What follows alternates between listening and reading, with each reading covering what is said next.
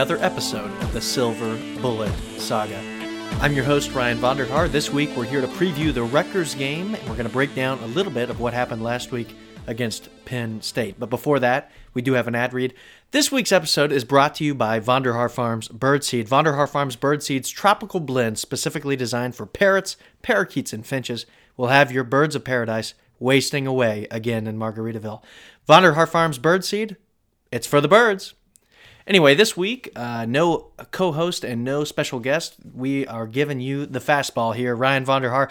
Uh, you know, a couple years ago, Urban Meyer liked to say, in the biggest games, we want to make sure the ball is in the hands of our biggest playmaker. And I'm not going to speak for myself, but those in management this week are pretty excited to just kind of have the fastball here with Ryan Vonderhaar taking the wheel.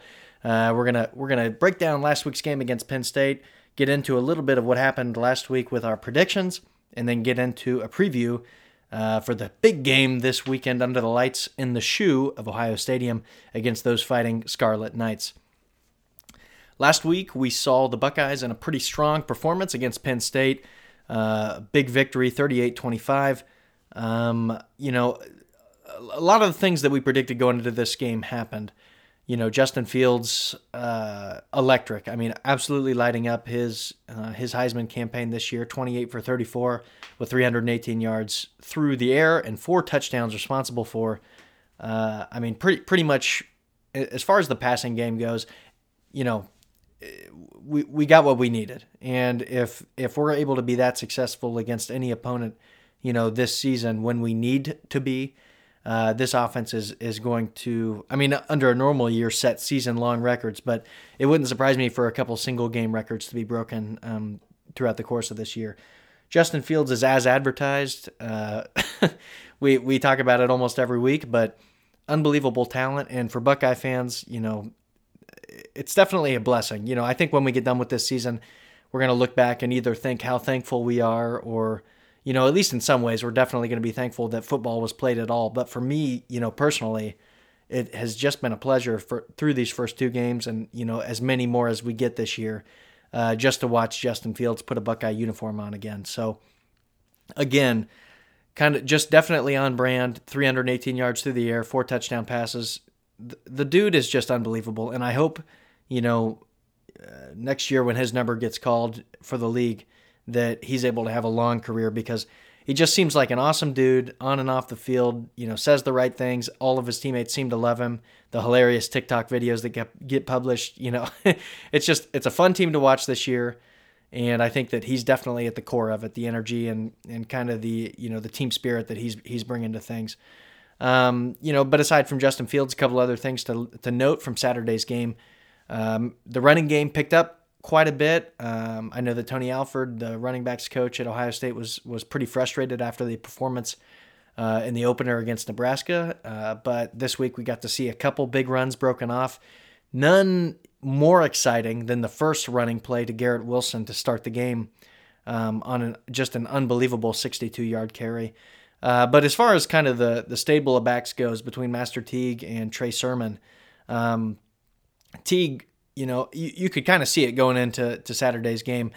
Just after the first couple carries he he had, he was running with kind of a different sense of maybe I don't know if it was motivation or you know pressure, maybe from uh, the potential of other folks getting carries. But every single time it seemed like when he got a full head of speed, you know, going in front of him, that he was just just hard to get down. He fell forward every single time, um, and just just a, a great um, just a great performance out of him. In fact, you kind of get the feeling that this year it, it might just look a little different as far as the running game goes. I mean, it was a huge difference. You know, if you watch the offensive line from game one to game two, just the push that they were getting off, uh, you know, for the running backs to have a little bit of space to get a full head of steam going. But, you know, Master Teague, he, he's a bigger back and he's recovering, I believe it was from an Achilles injury in the offseason um, which is going to slow anybody down if, if you're coming back from an Achilles injury. But you know, he's he's just a bit. He's kind of a bowling ball. You know, as he gets going, he it takes him a second to get started. But anytime you're going to try and stop him, he's he's going to keep going a little bit. So you saw that on Saturday, him falling forward and getting a couple extra yards. And from everything that all the pundits, you know, uh, commentators shared this week, you know, that that's just a tough thing on a defense. It can really wear them down. And when you pair that up with, you know, a passing attack that pretty much can do whatever it wants, it, it makes for a pretty solid offense. And, and we saw that on Saturday. You know, there were only a couple points left up on the board for the Buckeyes. Well, I say a couple, a, a, a lot of points were left up, but it was never a, at a point where – you know, Ohio, the game was out of reach. You know, Ohio State was always in control uh, of what was going on, especially offensively. Um, and I don't think you could be much more happy with what happened. Jay, our special guest last week, actually predicted a uh, touchdown to Jeremy Ruckert. The reason that that's of note, Buckeye fans, is that Ohio State, you know, generally doesn't pass to the tight end. And for us to see, you know, Ruckert on Saturday get two pretty awesome red zone um, touchdowns was pretty cool to see, and it, it's just nice to see that Ryan Day has that in his playbook, uh, kind of going forward. As far as receiving goes, different week, same story. Chris Olave, Garrett Wilson, both of them 100 yards. Just, I mean, unbelievable. Every, the entire receiving core, you know, the wide receiver room, you you kind of get the feeling that there there's several players deep in the depth chart. But you know, those two top dogs, and Garrett Wilson and Chris Olave, I think you'd be hard hard pressed to find another team in the country with a better top two uh, than that. I mean, even just talking about them as far as NFL talent is concerned, they're beast, and I think that they're going to be playing on Sundays in the future. And every week they kind of punch their tab, just like this week. You're going to be kind of that that drum is just going to keep continuing to play as we begin to approach the end of the season. What else is there to say for Saturday? Well, a couple problems uh, or, or, red flags, I guess I wrote them down as in my notes.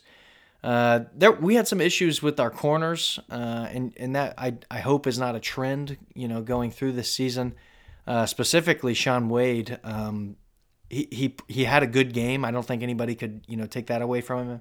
But you know, as we got later on into the game, number five, Jahan Dotson for Penn State had a couple just unbelievable catches, and on one drive, uh, it was a touchdown drive back to back, and I actually said that to the folks I was watching with. I said, I don't think I've ever seen two back to back catches as unique or as skilled as those were to the same player. And the second one was for a touchdown. But Dotson, back to back, one handed catches.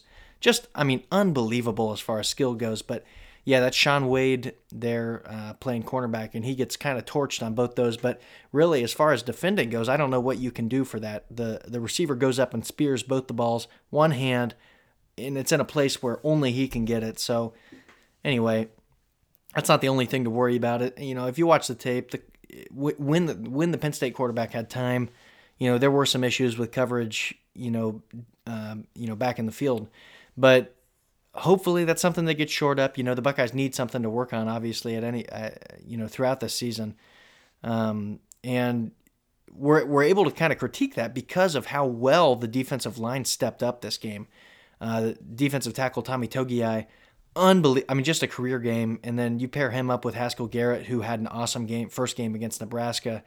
You know, the interior, the defensive line was a worry coming into this season, and those two players have kind of shored that up and the defensive ends as well. I mean, just a, a pretty pretty great performance from the line, which kind of shored up maybe some of those mistakes we saw um, out of the defensive backs. But yeah, pretty pretty awesome day. Three sacks for Tommy Tommy Togiai, and then a, a share of kind of uh, or a handful of shared sacks. Zach Harrison and Jonathan Cooper with a shared sack, and then uh, uh, J.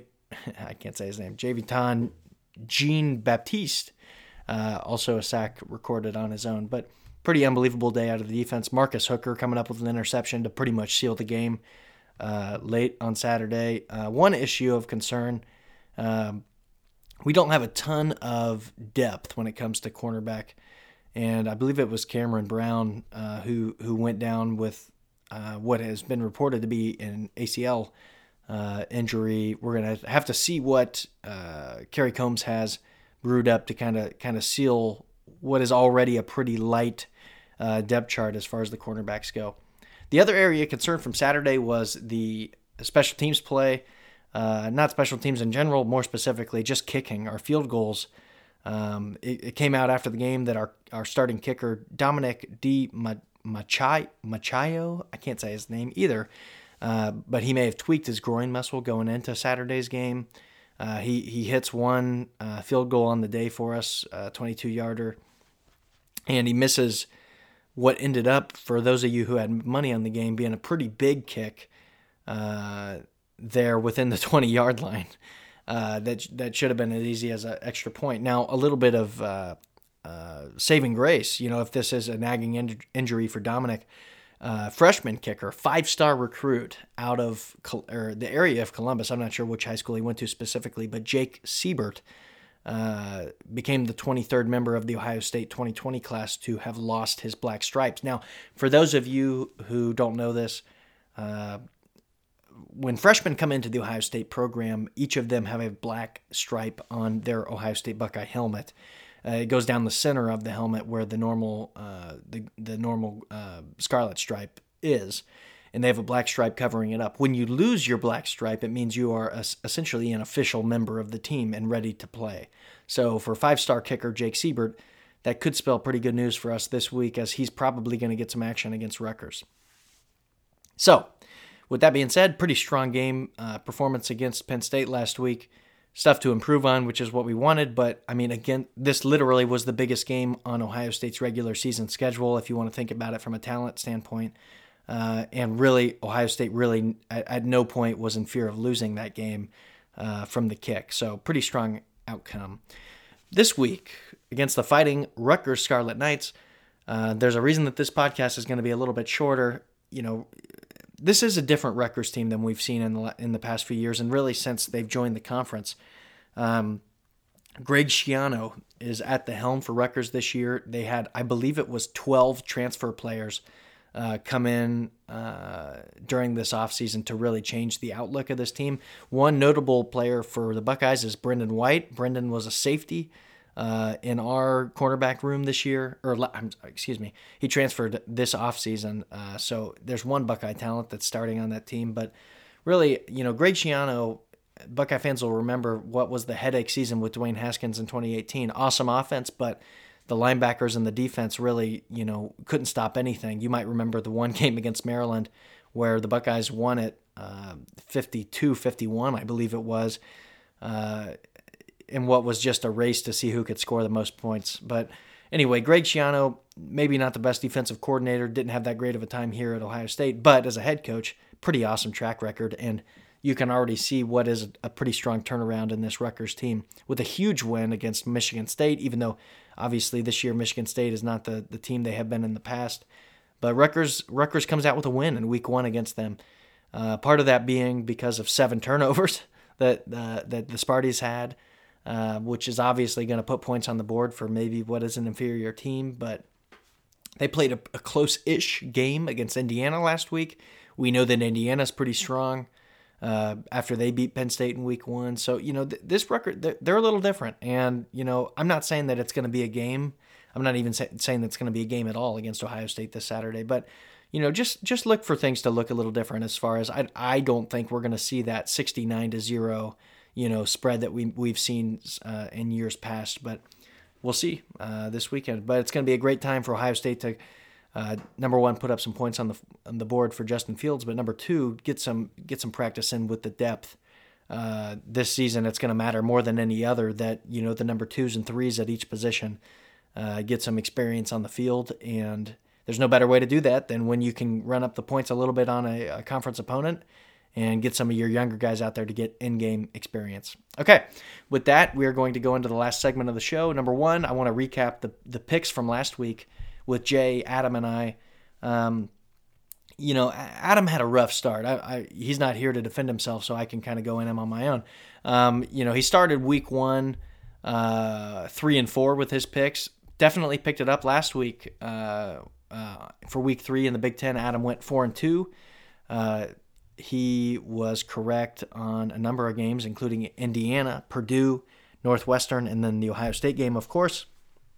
Ryan and myself and Jay actually went five and one last week. So if you're interested in planning for your kids' uh, college fund, or if you're trying to get creative with the way you're looking to fund retirement, go ahead and uh, just put everything on anything uh, that that I've, I predict for the rest of the season. No, please don't do that. That this is a disclaimer. Please do not do that. I, I that doesn't happen very much, uh, but it is fun when you are picking games correctly, and I love you know, picking games in the Big Ten because this is where real football is played, obviously. So five and one last week. The only game I uh, got wrong myself was Rutgers. I thought they would cover the 13 points against Indiana. They did not. They almost did on a crazy play at the end of that game.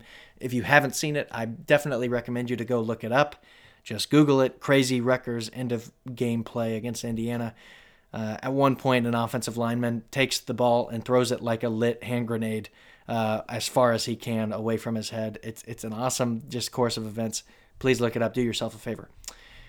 Going into this week, a lot of or a couple good games on the table. The marquee game in the Big Ten this week is Michigan traveling to Bloomington to play Indiana.